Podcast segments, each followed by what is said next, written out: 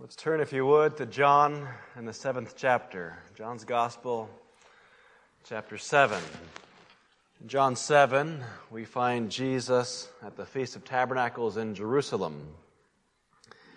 The time is late September, early October. This is the season of grape and olive harvest. During the feast, the Jews would build for themselves little makeshift shelters of light branches and leaves, which they sometimes slept in they put them up on their rooftops. And these would commemorate the migratory lives of the Hebrews as they exited Egypt and went out into the wilderness. Thus far in John, we have seen a rising tide of opposition against Jesus. And although John 7 brings us about one third of the way through John's Gospel, chronologically, we are entering the last six months of Jesus' life. Verse 1 relates that Judea was a dangerous place for Jesus. There were Jews who sought to murder him already. Verse 5 relates that Jesus' brothers had not yet embraced him. Mindful of his own safety, Jesus did not initially journey with his brothers down to the feast, but he came about the middle of the feast. And in verse 11, we learn that even before his arrival, there were Jews who were actively searching him out. Verse 12 indicates that many rumors about Jesus were circulating all around Jerusalem. And in verse 13, we learn that those rumors were kept quiet, doubtless for fear of the Roman overlords. And then in verses 14 through 24, which we explored last week, Jesus arrived in Jerusalem and began teaching in the temple. And the Jews were actually stunned by his teaching since Jesus had never been formally trained by an approved rabbi. And Jesus' response in verse 16 was actually to credit God himself with his learning. And that claim did not sit so well with many of the Jews. Jesus also pointed out that the Jews were wrong for resisting his miracles, particularly the miracle of the healing of a lame man back at the Pool of Bethesda. This is from a previous trip to Jerusalem. We read of that back in John chapter 5. So in the passage, there is this tension that is just boiling, and it's ready to boil over. And that brings us to verse 25 and following, where some of the Jerusalem residents appear ready to acknowledge that Jesus might indeed be the Christ. However, before reading verse 25, let's actually leap ahead to the climactic moment in the passage. A moment that comes on the last day of the feast. It's found in verse 37. On the last day of the feast, the great day, Jesus stood up and cried out, If anyone thirst, let him come to me and drink. And that was an astonishing, if bewildering statement that divided the Jewish crowds. Verses 40 through 41 tell us the response. When they heard these words, some of the people said, This really is the prophet. Others said, This is the Christ. But some said, Is the Christ to come from Galilee? And that is the moment of decision that we are headed towards. But for today, we need to examine the controversy that just leads up to this climactic statement in verse 27. And that controversy is found from verses 25 through verse 36. Now, if you recall from last week, the discussion between, the G, between Jesus and the Jews centered on the Sabbath. But that Sabbath issue now, just as it happened in John 5, is going to recede into the background. And the deeper question of Jesus' identity is going to come front and center. If you're looking at an ESV, the heading reads, Can this be the Christ? What follows is genuine confusion and consternation concerning who Jesus is. Who is this guy? So let's read, beginning with verse 25, and we'll include also verse 26. Some of the people of Jerusalem therefore said, Is not this the man whom they seek to kill? And here he is, speaking openly. And they say nothing to him. Can it be that the authorities really know that this is the Christ? Well, I suppose that every parent has had the embarrassing experience of a child innocently revealing a family secret. You know what I'm talking about. Your seven year old said, What? You told what to your friends? Well, here the Jerusalem crowds are betraying a family secret of the Jerusalem authorities. And that is this they have an agenda. An agenda to silence Jesus, an agenda to kill Jesus. Now, it's likely the Jews making their pilgrimage from Galilee and other parts of the Roman Empire knew very little about how controversial Jesus really was down in Jerusalem. But of course, the local Jews know, and they are not slow to point out the obvious. For several months, a foul scheme was afoot to murder Jesus. And this scheme had been whispered through alleyways and behind closed doors until everyone knew it. Gossip is not actually a modern invention. To gossip, all you need to do is tell people something in confidence. And the matter will confidentially spread far and wide. You know what I'm talking about, right? I'll tell you this in confidence, and pretty soon everybody knows in confidence. And that's what's going on here. And that gossip leads to speculation. Maybe the Jerusalem authorities know that Jesus really is the Christ. That's verse 26. Can it be that the authorities know?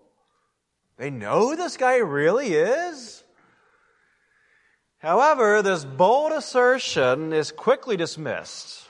Verse 27. But we know where this man comes from. And when the Christ appears, no one will know where he comes from. So, could Jesus really be the Christ? Further discussion just rules out that possibility. The Jews claim that since they know where Jesus came from, he can't possibly be the Christ. Well, how had they arrived at this conclusion?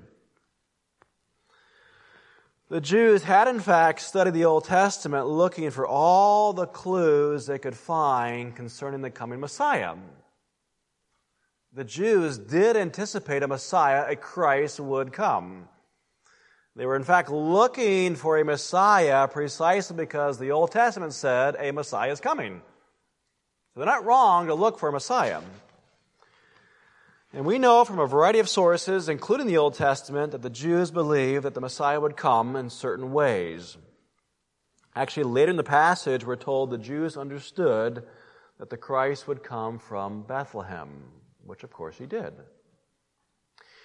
They also believed that the Messiah would be a flesh and blood human being.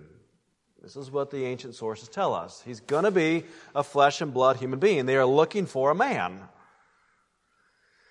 However, the Jews also believed the Messiah would come in a way that was initially very secretive. He would be unknown and then suddenly he would appear like a flash of lightning and descend into Jerusalem. He would come abruptly onto the scene and affect Israel's redemption.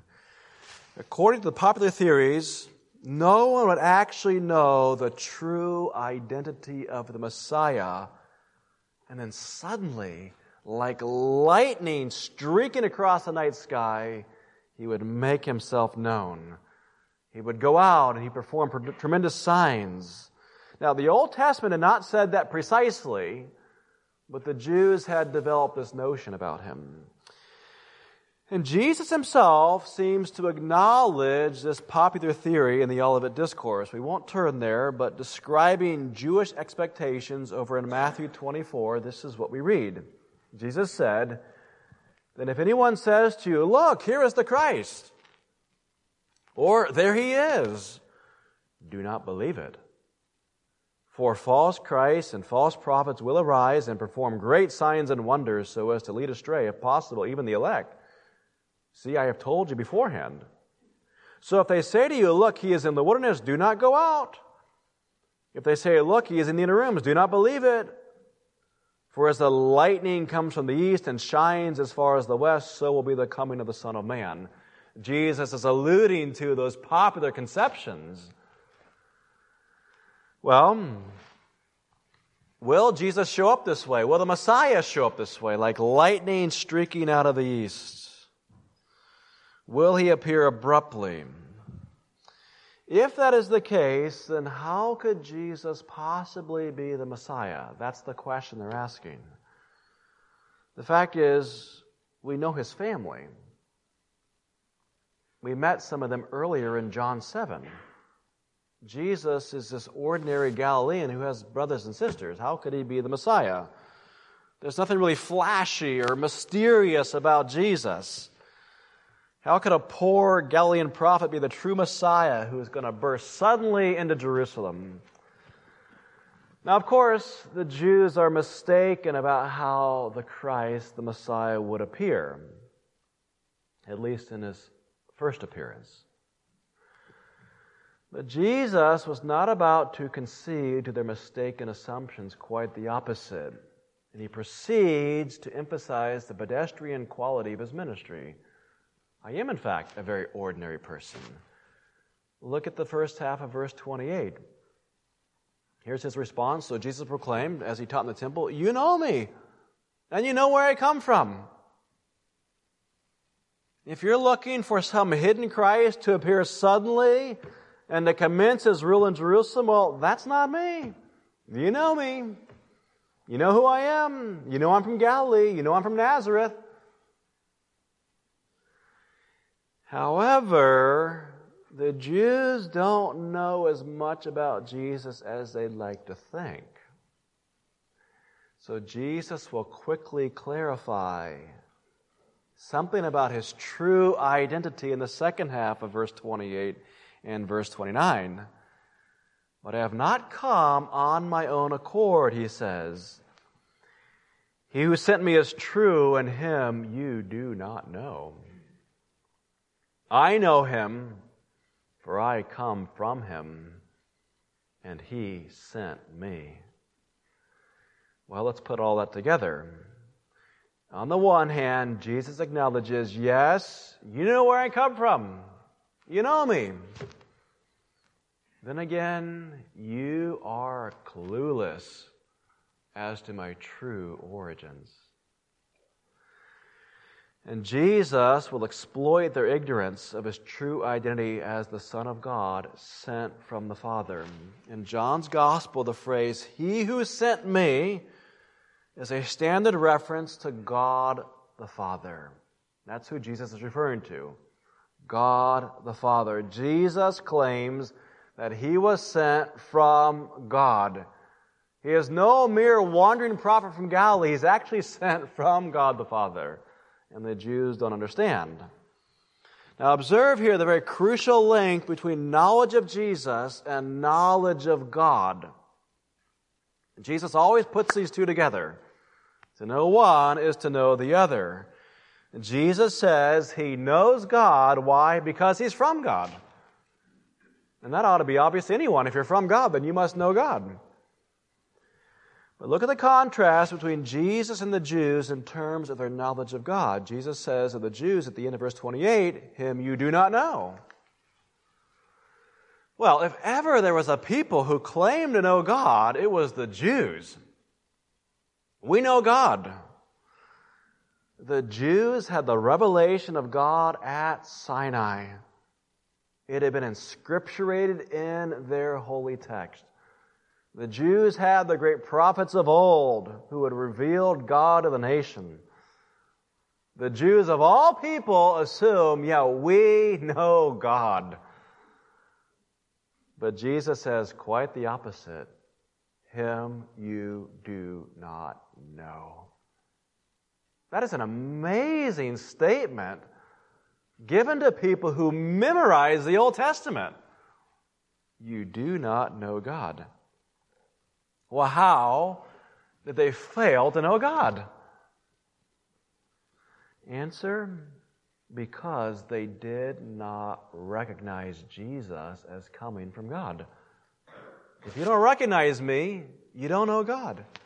To know God is to know the one whom He has sent. And friends, this is a theme that just keeps on showing up in John's Gospel. Back in John 6, for instance, Jesus claimed, quote, everyone who has heard and learned from the Father, if you've been taught by God, you will come to me. If God is your teacher, you will embrace Jesus. Later in John 14, Jesus berates his own disciples, Philip in particular, who wants to understand, well, who's the Father? And Jesus says, Have I been so long with you? And you still do not know me, Philip? Whoever has seen me has seen the Father. How can you say, Show us the Father? Again, this is a theme that just keeps on showing up in John's Gospel. To know the Father is to know Jesus, to know Jesus is to know the Father.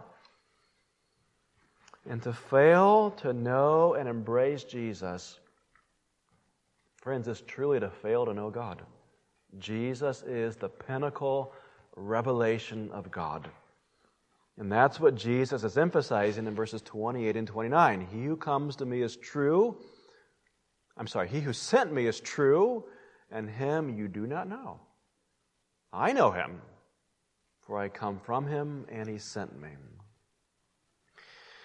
I want to pause here for just a moment because we are, co- we are coming up on another election in our country. And perhaps it would be very good again to emphasize, as I have previously, the need to be very discerning when politicians talk about God. When anyone talks about God. How would you know whether someone knows the God of the Bible? Many, many Americans are a little different than the Jerusalem Jews in their confused knowledge of God. I mean, everybody talks about God in our country, right? They embrace God without embracing Jesus. They embrace in God we trust without embracing Jesus Christ, whom God sent. And their thinking is rooted in a popular Enlightenment movement called deism. Deism. I want to take a little digression in the deism. We've done this before. I want to take a little different approach today, though. Deism is a worldview that accepts God as creator but denies God's further involvement in the world after his creation. God made everything, sure. We don't know how it got here without God. God made everything, but he's just let it all run since he hasn't got involved. That means that a deist would reject the inspiration of the Bible by God's Spirit. God doesn't get involved in that way. Deists would reject the incarnation of God in Jesus. Jesus was an ordinary human being, not God. And deists, of course, will reject the work of the Holy Spirit in human hearts because God doesn't get involved in his creation. That's the spirit of deism. And deism actually erupted in our own country in the years preceding the first Great Awakening. It denied that the Spirit worked miraculously to awaken sinners to the gospel. This was the worldview that the Great Awakening preachers like Jonathan Edwards had to contend with. Edwards spent much of his ministry combating the deists who denied that it was really the Spirit who brought about the Great Awakening, because God doesn't get involved, right? And friends, deism, various forms of it, have been, has been profoundly influential throughout the duration of American history. When people talk about God as our creator and even as our judge, because the deists do believe that God is the judge, but refuse to acknowledge Jesus as our Redeemer or the Holy Spirit as the one who indwells us, that's deism. And American history is really replete with examples of people who aspire for high office using the rhetoric of deism. Christians have been misled for years by the deistic spirit of the age in America. Many years ago, I visited a Christian college in another state. And along one corridor in the administration building was a picture of every American president. And beneath was a statement that he had made about God. And the presentation created this impression that America has always been a Christian nation because all of our presidents were Christians. And you're saying, are we, are we really that gullible? A deist proclaims, In God we trust. He dresses up his speeches with flowery language about God, our Creator, and language about God blessing America. That's all very well and good. I love for God to bless America. Don't get me wrong, but who is this God that you're talking about? Who is he? What about Jesus? Tell me whether you believe that Jesus Christ is God. Do you believe the words of Jesus in verse 29? I know him, for I come from him, and he sent me. Did Jesus come from the Father to reveal the Father? Do you believe that Jesus died and rose again to restore you to the Father? If you deny the incarnation of God in the person of Jesus of Nazareth, John in his epistles has a word to describe you. The word is Antichrist. Antichrist. And John says already in the first century, there are many Antichrists. And Antichrist is someone who denies the incarnation. He insists four times that if you deny the incarnation, you are Antichrist. Every spirit that does not confess Jesus, here's what he said every spirit that does not confess Jesus is not from God. This is the spirit of the Antichrist, which you heard was coming and now is in the world already. Friends, deism is the spirit of the age that invokes God while denying Jesus Christ.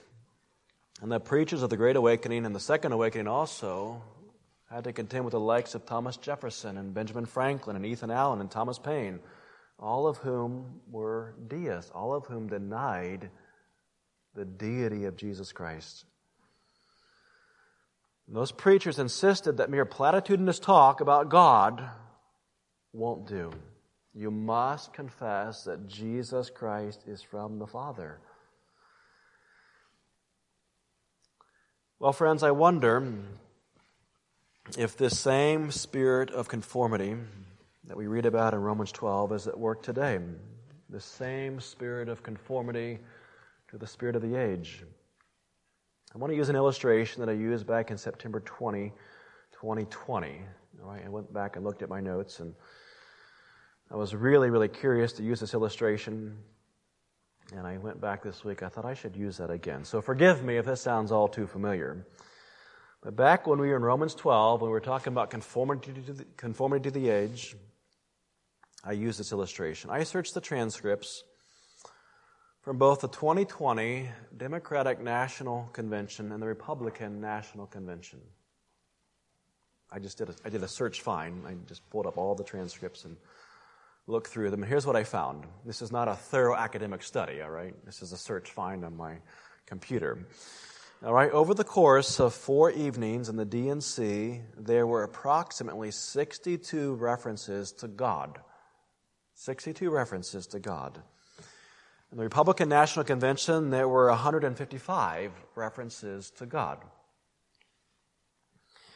A huge number of those references were the repeated phrases, God bless you, and God bless America.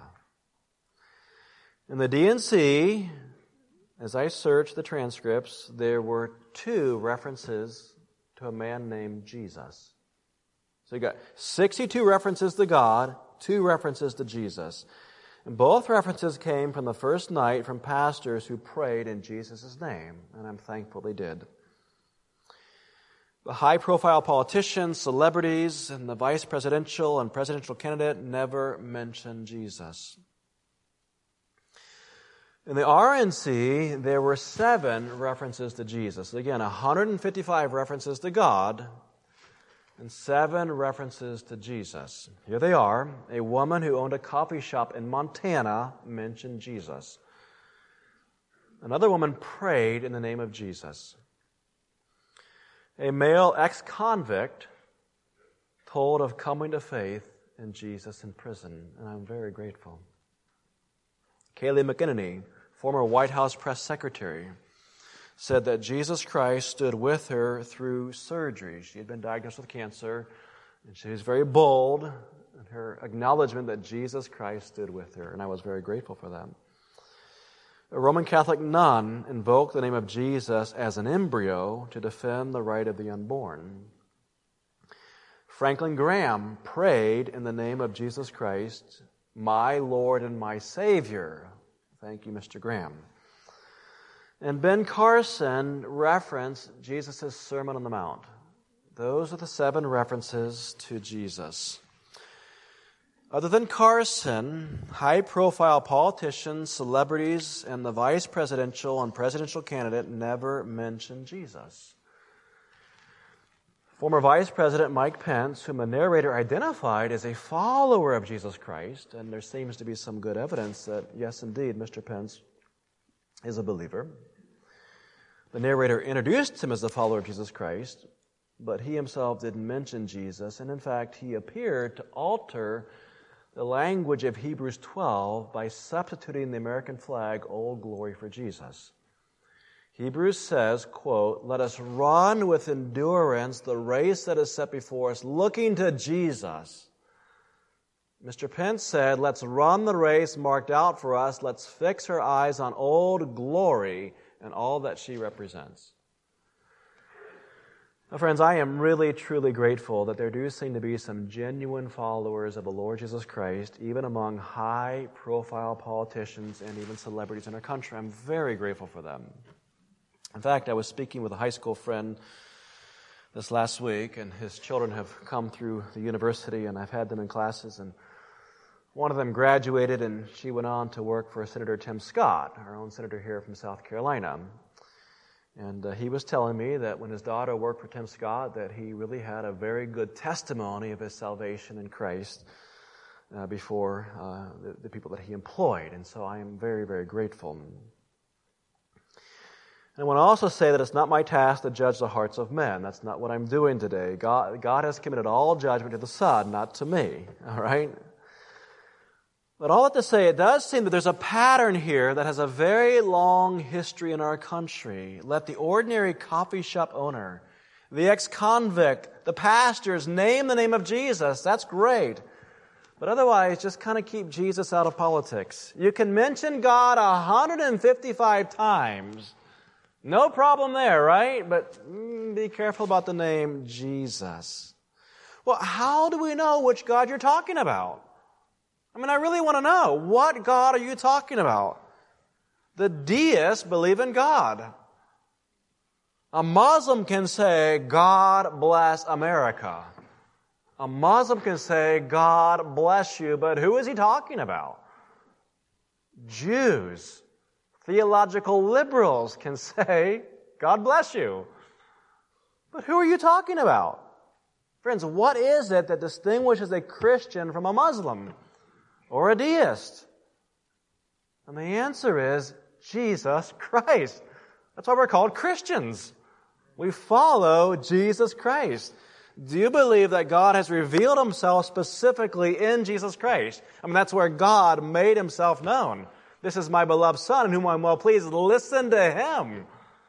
That's what God the Father said. So when I walk down a hall of presidents in a Christian college, I want to know how many of them embrace Jesus Christ as sent from God. Would Jesus say of any of those men the words at the end of verse 28, 28 He who sent me is true, and him you do not know? He is saying this to people who believe in God. That's crucial. Jesus is speaking to people who believe in God, and Jesus is saying, You do not know him. So, friends, if you think you know God but do not acknowledge that Jesus was sent from God, you do not know the true God. There's no way around this. So, again, do you want to know whether you have conformed to the world?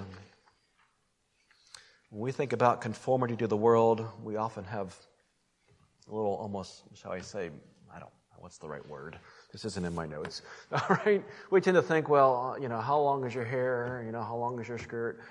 These things are important, I get it, but really, conformity to the world, you want to know what that really looks like? It's somebody who says, look, I believe in God, but I'm not willing to name the name of Jesus. Let's talk about what's really, truly important here. Do you know God. Well, do you acknowledge the name of Jesus? All politicians talk about God. All politicians quote the Bible. It is politically expedient. Atheists comprise 3 to 4% of our population. No one is angling for their vote out there. But try clarifying that by in God we trust, you also mean, actually, I mean, in Jesus we trust, and see how far that gets you. That's what conformity to the world looks like, failing to acknowledge Jesus. Instead of asking someone, Do you believe in God? try asking them, Do you believe in the Lord Jesus Christ, the Son of God? Put that question to somebody. And don't be deceived by the spirit of the age. Don't be misled by politicians, athletes, celebrities, performers, business magnates who talk about God while ignoring Jesus. Friends, the fact is, our Christian brothers and sisters are being hunted down and martyred in Iran, in China, in Iraq, and places all over the globe today for naming the name Jesus Christ. They can say God all day long. That will not get them in any trouble. They name the name Jesus Christ, and that's where the persecution comes. In our country, we have Christian celebrity figures, and they get paid millions, and they refuse to speak his name. Friends, these are not Christian heroes. These are people who have conformed to the spirit of Antichrist. It says, talk about God, but don't mention Jesus. That's the spirit of Antichrist. Cal Thomas, in his book Blinded by Might, argues that Christian leaders all too easily compromise the spiritual integrity of their faith when they are seduced by power. Oh, we can just kind of deny Jesus in order to get into power. Well, that is the spirit of Antichrist. And that was a very long digression, but I hope a helpful one. So, what happens then when you identify Jesus with the Father? Well, what happened when Jesus identified himself with the Father? Keep reading, verses 30 to 31. So they were seeking to arrest him, but no one laid a hand on him because his hour had not yet come. Yet many of the people believed in him. They said, When the Christ appears, will he do more signs than this man has done? Well, what happens? Answer instantaneous division. There is division when Jesus identifies with the Father, several set about immediately to arrest him, and others believe. This is what happens. You divide people. Now, this scene, we can only imagine, must have dissolved in some sort of chaotic brawl. Someone to lay hands on Jesus and drag him off to the authorities. Others must have stepped in and uh, came to Jesus' defense. Jesus must then have slipped out of the crowd. God's sovereign timing over his death had not yet come. Now, verse 31 tells us so that many people did in fact believe when they saw Jesus' signs. Now, just how sincere these would be followers are, it's really difficult to say. On the one hand, faith in signs is not strongly encouraged in the Gospels. You have to go beyond just signs and really embrace Jesus. But certainly this is positive. Certainly this is better than disbelief. And so, taken together, verses 30 through 31 reveal the response of the world to the revelation of God in Jesus Christ. It is divisive. Neutrality about Jesus is not an option. You can build a thriving ministry in America today, almost overnight in some places. And all you have to do is not talk about Jesus. Just talk about God. Really, seriously, you can build a ministry overnight. Just don't talk about Jesus. Just treat God like a genie in a bottle. He's there to make all your wishes come true. Just take a cue from Joel Osteen, right? Don't talk about Jesus and the need for an atonement. God's there to make you happy and wealthy. But, friends, what about Jesus? The passage is clear neutrality is not an option. Now, we come to verses 32 through 36 then, and they relate the aftermath of Jesus' revelation of himself as sent from the Father. And they take us right up to that climactic moment in verse 37 when Jesus invites all who thirst to come to him. All right, so let's read verses 32 through 36. The Pharisees heard the crowd muttering these things about him. And the chief priests and Pharisees sent officers to arrest him. Jesus then said, I will be with you a little longer, and then I am going to him who sent me. You will seek me, and you will not find me. Where I am, you cannot come. The Jews said to one another, Where does this man intend to go that we will not find him? Does he intend to go to the dispersion among the Greeks and teach the Greeks? What does he mean by saying, You will seek me and you will not find me, and where I am you cannot come? Well, in the first century, the temple guards served as a kind of police force in and around the massive temple complex there in Jerusalem.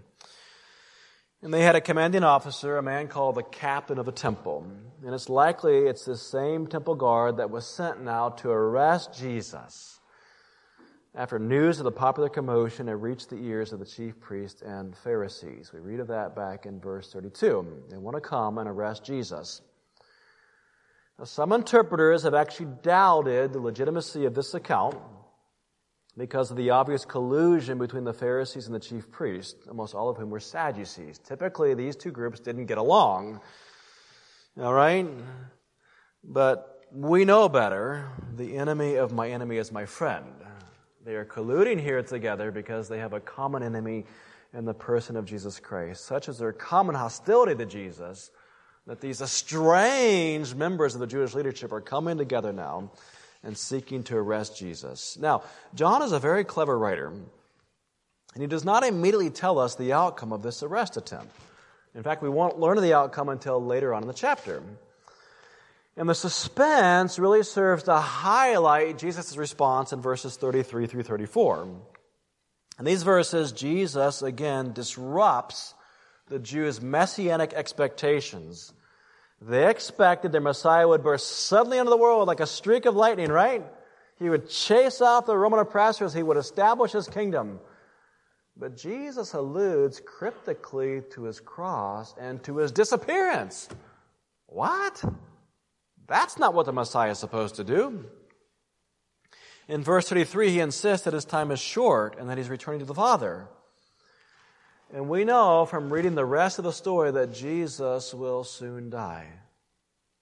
And he will resurrect and he will ascend back to where he was before. And guess what? You could have searched the length and the breadth of first century Israel and you would not find him. He's gone. Verse 34 tells us that where he's going, they cannot follow. What kind of Messiah is that? One you can't follow? But once again, the Jews betray their ignorance of Jesus' true agenda. They assume in verses 35 through 36 that Jesus is just simply going to leave Israel behind. He's going to go live among the Gentiles. Or go live in some Greek region. He'll just disappear for a while. In the first century, there were Jews who had scattered all through the Roman Empire. Archaeologists, in fact, have located large first century synagogues in numerous places all around the Mediterranean basin. And so the Jews assume, probably for safety reasons, well, Jesus is going to just flee Israel. He's going to go to some unknown location out there. But of course, they are badly misinterpreting Jesus' true intentions. Jesus intends to die. And Jesus intends to return to the Father. The Jews got it wrong. And yet, for all that, they were not entirely wrong. Will Jesus actually go to the Jews dispersed of the Greek speaking world? Will Jesus actually go and teach the Greeks? Was the Jewish Messiah sent for more than merely Jerusalem and her Jews? Is there something more? Is there some ironic foreshadowing here in verse 35 that it's actually just lost entirely on these Jews? That maybe Jesus will go to the Greeks? Well, let's go ahead and read just briefly into next week's passage. Look at verse 37. In the last day of the feast, the great day, Jesus stood up and cried out, If anyone thirst, let him come to me and drink. Whoever believes in me, as the scripture has said, out of his heart will flow rivers of living water. Well, what on earth does that mean? That sounds like some sort of universal invitation to more than just the Jews. Whoever. A universal invitation for a flood of cleansing to anyone who comes. Keep reading, verse 39. Now, this he said about the Spirit, whom those who believed in him were to receive. For as yet the Spirit had not been given because Jesus not, was not yet glorified. Well, I think we know what this is referring to, do we not? We know the outcome. Jesus died. He left by way of the cross. And then he was glorified. And he went right up through the clouds to a throne. And that's why no one can lay a hand on him here below. But in another sense, Jesus' gospel flowed like living water right out of Jerusalem. When Jesus was glorified, the Holy Spirit of Pentecost came, and it came flowing out of heaven like a flood of living water. And that Spirit of Pentecost carried the truths of Jesus across the empire to the Jews of the dispersion, to the Greeks, and to the ends of the earth. Now skip ahead momentarily to John chapter 12. And let's notice where this whole story is going. Let's notice in conclusion just one little detail that John cleverly weaves into his gospel. In John 12, Jesus' death is now imminent. Back in John 7, Jesus said, I will be with you a little longer, and then I am going to him who sent me, all right? That was John 7 and John 12. We've come forward six months. The time of Jesus' departure has now come. And notice the text of verse 23. And Jesus answered them, The hour has come. That's the hour he was referring to back in John 7. I'm with you a little longer, then I'm going to leave. The hour has come for what? For the Son of Man to be glorified. And how is he glorified? Actually, the glorification of Jesus begins with a cross. Keep reading. And Jesus answered them, The hour has come. I'm sorry, verse 24. Truly, truly, I say to you, unless a grain of wheat falls into the earth and dies, it remains alone, but if it dies, it bears much fruit. And if we keep reading, we discover how it is that we follow Jesus Christ right out of this life through death and right into eternal life. That's where Jesus is going. Through death into eternal life, verse 25. Whoever loves his life loses it, and whoever hates his life in this world will keep it for eternal life. If anyone serves me, he must follow me. And where I am, there will my servant be also. If anyone serves me, the Father will honor him. When Jesus said back in John 7 that he was going away and they could not follow him, he wasn't talking about disappearing into some Greek speaking region of Israel. He was talking about his death and his subsequent exaltation. To follow him means that we die and we resurrect with him. But don't forget about the context of John 7. Is he going to the Greeks? Is he going to the Greeks? That's the question that they wanted an answer to. Well, as I say, there is some foreshadowing back in John 7. Look back at the immediate context that we're dealing with here in John 12. Look at verse 20. Now, among those who went up to worship at the feast were some Greeks. So these came to Philip, who was from Bethsaida in Galilee, and asked him, Sir, we wish to see Jesus. Jesus' answer as to where he was going in this context was an answer given to the Greeks. He was telling the Greeks, not just the Jews, the Greeks, the way to eternal life. So put it all together, friends. The Jews are looking for a Messiah to appear suddenly, like a bolt of lightning Abruptly, he will come and he will save Israel. Well, can Jesus be that Messiah? Well, certainly not. Uh, we know where he comes from. But Jesus insists, no, no, you don't understand. I have come from God and I am returning to God. And the Jews don't understand, so they scratch their head. They begin to ponder well, is he going to go live with the Greeks?